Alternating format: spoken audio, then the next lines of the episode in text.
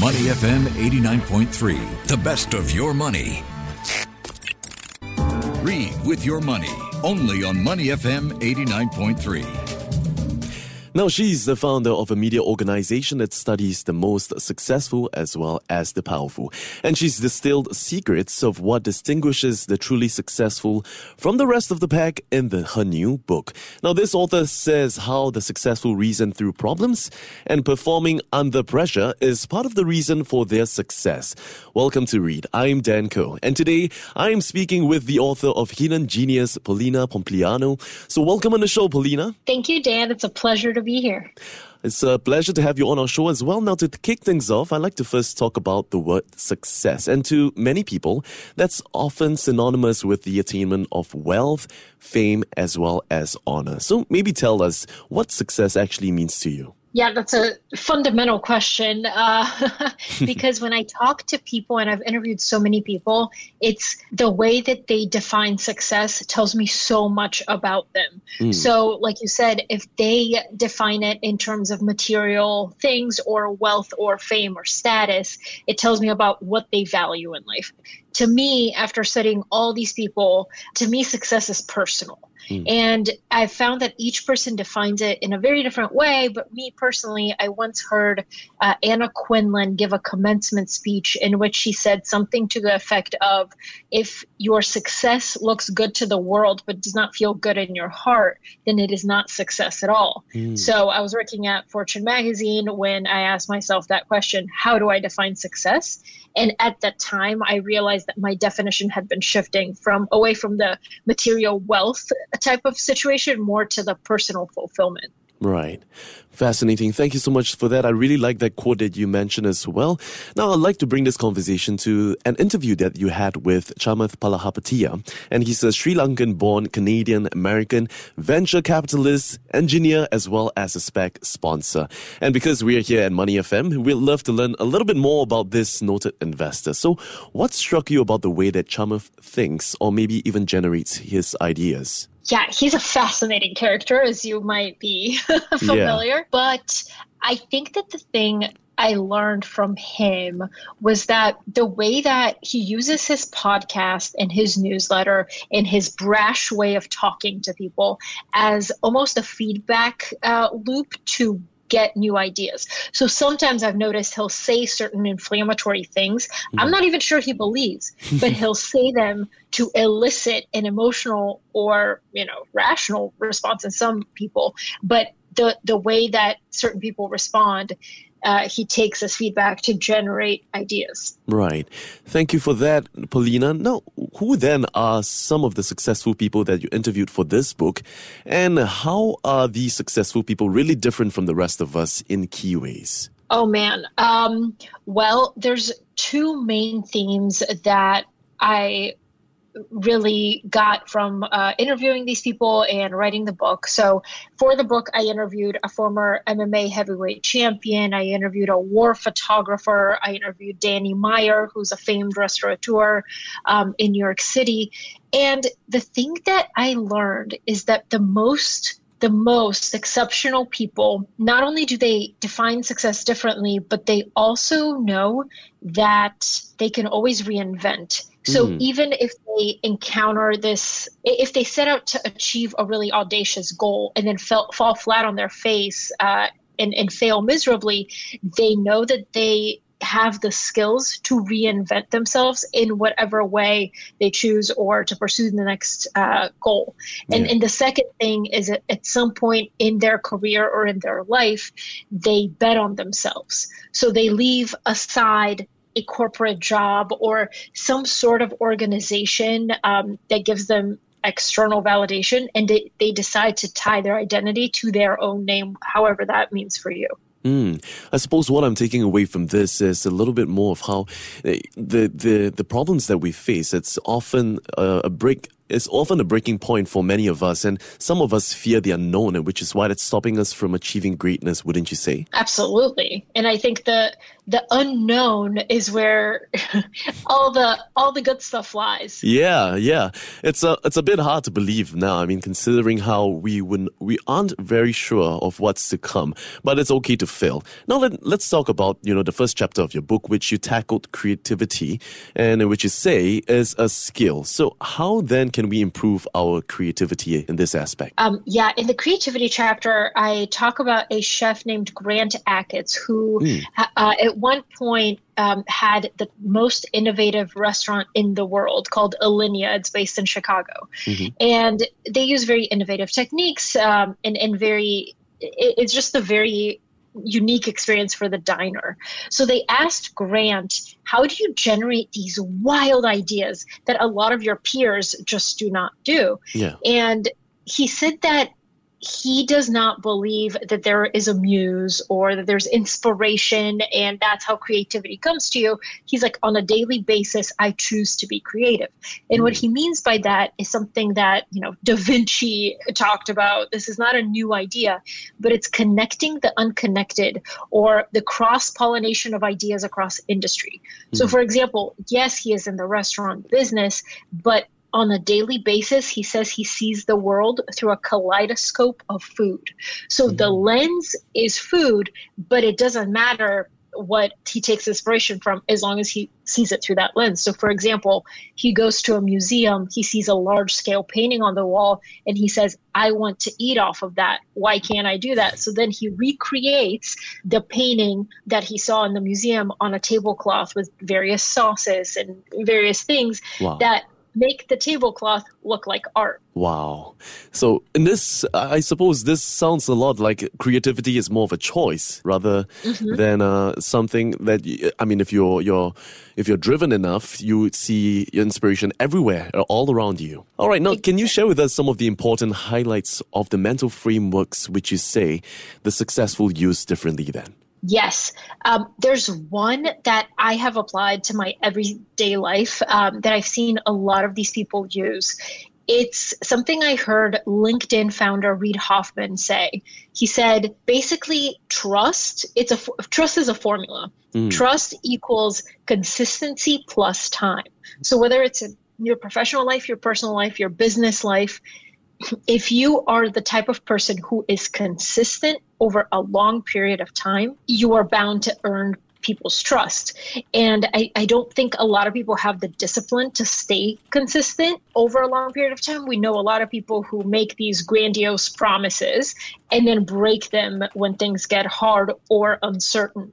It's the people who stay co- consistent through times of uncertainty mm. that really earn their customers' trust or their business partners' trust or their you know spouse's trust. Mm. Staying consistent to earn people's trust. I really like that one. Now, I also like that you mentioned that the highest performers don't use tricks or hacks to achieve greatness. In fact, they use the mental mental frameworks that fundamentally change the way they see the world. It shows shows also that how everyday people like you and I can actually attain the same results. So, how do successful people manage stress and pressure? How do they not break? Yeah. Um, so, because I'm fascinated by this idea of like, how do you continue performing under duress or under stress. Um, I found people who have been re- nearly in seemingly impossible situations, mm. like astronaut Chris Hadfield, and um, he he uh, was blinded in outside of the International Space Station as he was working on it. He got some uh, oil mixture in his eye inside oh. of his helmet. So obviously, when you're outside of the ISS in space, you cannot just reach and rub your eye. Also, mm. there's no gravity. So he uh, the the stuff in one of his eyes went into the other, completely blind outside of the International Space Station. So he told himself, "Okay, well, I've done a lot of training. This has never once come up. This is a truly uncertain, stressful situation that it I've is. never encountered before." Yeah. and he, however, all that training taught him that to stay calm under pressure, you need to tell your mind that you have options. And most of us in times like that, we just panic. We're like, well, what do we do? And our emotional brain takes over. In the book, I talk a lot about how um, it's it's fighting that urge to be emotional and, and trying to be logical and rational and telling yourself what are my options? And he had a number of options. He could call houston ask for help. He could get his fellow astronaut to help him. He could um, cry a little bit and let the stuff come out of his eye. Mm. he, he ended up uh, choosing a fourth option which was uh, pulling a vent on the side of his helmet letting some air out and mm. it cleared off. And then he continued working. And it's like that level of I can stay calm no matter what is is what astronaut training or Navy SEAL training prepares you for. Mm. Yeah, I, I, I suppose it's a lot to do with uh, the control of your emotions as well during high pressure uh, uh, circumstances. That really drives us drives emotion within us, and sometimes it's a little bit hard to keep it all in check. So it really does mask a little bit of uh, how we feel and how we act as well. Now, if there's one person that we know work well under stress and pressure, that's David Goggins as well. He's an American retired United States Navy SEAL, an ultra marathon runner, and he, and he has an interesting insight into how you can use speaking to yourself about truth for change. Can you share more about, about that, perhaps? Absolutely. So, David Goggins is a fascinating character because he's had a true transformation from going from a really insecure guy mm. to a very very confident in himself type of person yeah um, he uses a number of different techniques like alter egos and t- but but talking to yourself is is one of them that I find fascinating mm. where he says that most people when something goes wrong or when life gets hard or when something is painful in his case he runs you know extreme races yeah when something gets really hard and painful most people listen to themselves. And listening to yourself means the automatic voice that you hear in your head that's like, oh my goodness, my foot hurts. I don't think I can continue this race. I don't think I can give that speech at work. Mm. I don't think I can negotiate with my partner. All these things. That's your first instinct. And often listening to yourself your that's not your real voice he says because that's probably the voice you've internalized from when you were little getting bullied at school or your parents saying something uh, or a teacher being mean. That's the voice that comes up. But then he's like then you re- recognize that and then you start talking to yourself. A lot of elite athletes do this. There's tons of videos online you can watch. What they do is it's almost like a coach. Uh, mm. you start talking to yourself out loud and you're like okay this hurts but you only have 10 miles to go. You can yeah. do this. Come on Nick this is your final chance. It's almost a motivating um, voice that puts you on the offense right. instead of staying on the defense yeah, it's really self affirming as well. A little bit like a self fulfilling prophecy, you know, if you keep encouraging yourself. Besides, usually we're, uh, our biggest enemy is ourselves, right? That's a, that's a quote that's been repeated a lot of times as well. Man, we all want to reach our full potential. So, what are the ways of doing so that we can work on f- from your book today? Are there ways of doing so that we can work on from your book today? Absolutely. There's one really practical thing that your listeners can ask themselves right now. Yeah. And it is that when you go to an event or a conference or a party and somebody asks you, because this will come up, so what do you do? Ah. when they ask you, so what do you do? You will likely answer with your most impressive identity. Mm. For me, for many years, that was I'm a tech reporter at Fortune magazine. Of course, like I I demand respect. Yeah. But then you realize that if it is a job title or relationship status, I'm so and so's wife, or you know, a material possession, my you know, this is where I live, I vacation here. All those things are external that you could lose. Um, mm. I was reading a quote by Oprah, and she said, Don't tie your identity to something that you could lose in the blink of a board meeting. In other words, a lot of these Fortune 500 CEOs, they're CEO one day, and then the board decides something different, and then the next day they're they're not anymore. They're just Joe. the uh, average Joe, yeah. Exactly. So I think it's think about the way that you answer that question and then ask yourself, is there something that I can create that ties my identity to my own name that mm. I cannot mm. lose. I can't fire myself. I can't get laid off. A global pandemic can't affect my work or, or my life in, in such a dramatic way. So, you know, for me, it's a, a newsletter that I write or a book that I wrote. It's something that I can tie my name to mm. that I can't lose. You know what I mean? Yeah, it's a bit more of our achievements rather than our jobs. Our jobs don't don't necessarily say or portray what kind of person we are. Now then, how do you generate ideas after writing this book? so um, I live in New York City, and, and the thing that I love about this city is that you walk outside and ideas just just flow mm. to hmm. you because the way that I generate ideas is very similar uh, to how I mentioned Grant does, yeah. in that I'll be sitting at a coffee shop and I'll overhear a conversation and be like, wow, that's an interesting point of view. So and so thinks a similar way, or so and so disagrees. And then it just, I, it's either, you know, a text message or a conversation over here or something I notice walking down the street that then takes a life of its own and it becomes uh, something bigger. But yeah it's it's constant. I, I i'm never at a loss for ideas because not only are they constant but i also keep a small notebook in my bag that i jot them down in Hmm. Yeah, it's always good to write your ideas on a book because sometimes we have tons of them and we don't really remember them throughout the day. So you'll be surprised to know what you've written by the end of it. Now, having studied thousands of the most successful and interesting people in the world, what is the one thing that you'd like our listeners to take away from this conversation? It is I, I already mentioned, you know, take a moment and, and figure out how you can bet on yourself. One of my favorite quotes is by Beyonce. She says, I don't like to gamble, but if mm. there's one thing I'm willing to bet on, it's myself. Mm. Um, so so find what your unique advantage is at the end of the book in the conclusion i break down the 10 chapters into 10 questions that you can ask yourself um, that will help you hopefully find your hidden genius or your X factor or the thing that will make you personally fulfilled.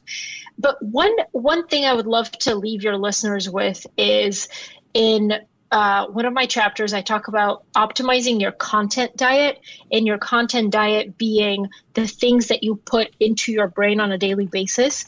Uh, and a lot of us think it's just, you know, what do I watch or what do I listen to? And yes, that makes up part of your uh, content diet, but it's also who do you spend the most time with? What mm. ideas are you generating from those conversations? Right. And it, what environments am I putting myself in? And it's those things that make for a balanced content diet. Mm. Um, not to say you don't, you can't have some like junk content in there every once in a while, but it's yeah. the the the that's what makes you interesting. That's what makes you achieve your goals. And that's ultimately like what makes your life be what it is. Yeah optimizing your content diet. It's a it's a bit of a good balance between the good and the bad but of course not forgetting you have to constantly learn every single day. Gamble on yourself find your unique advantages. It's been such a fascinating conversation. Thank you so much for joining us this morning polina. It's been awesome. Thank you so much dan. I really appreciate it. All right we've been speaking to polina pompliano the author of Hidden Genius, about the secrets of what distinguishes the truly successful from the rest of the pack, and how you can unlock your inner genius to achieve greatness today. Continue to keep it right here with us on Money FM 89.3. To listen to more great interviews, download our podcasts at awedio.sg or download the audio app. That's A W E D I O, audio at the App Store and Google Play.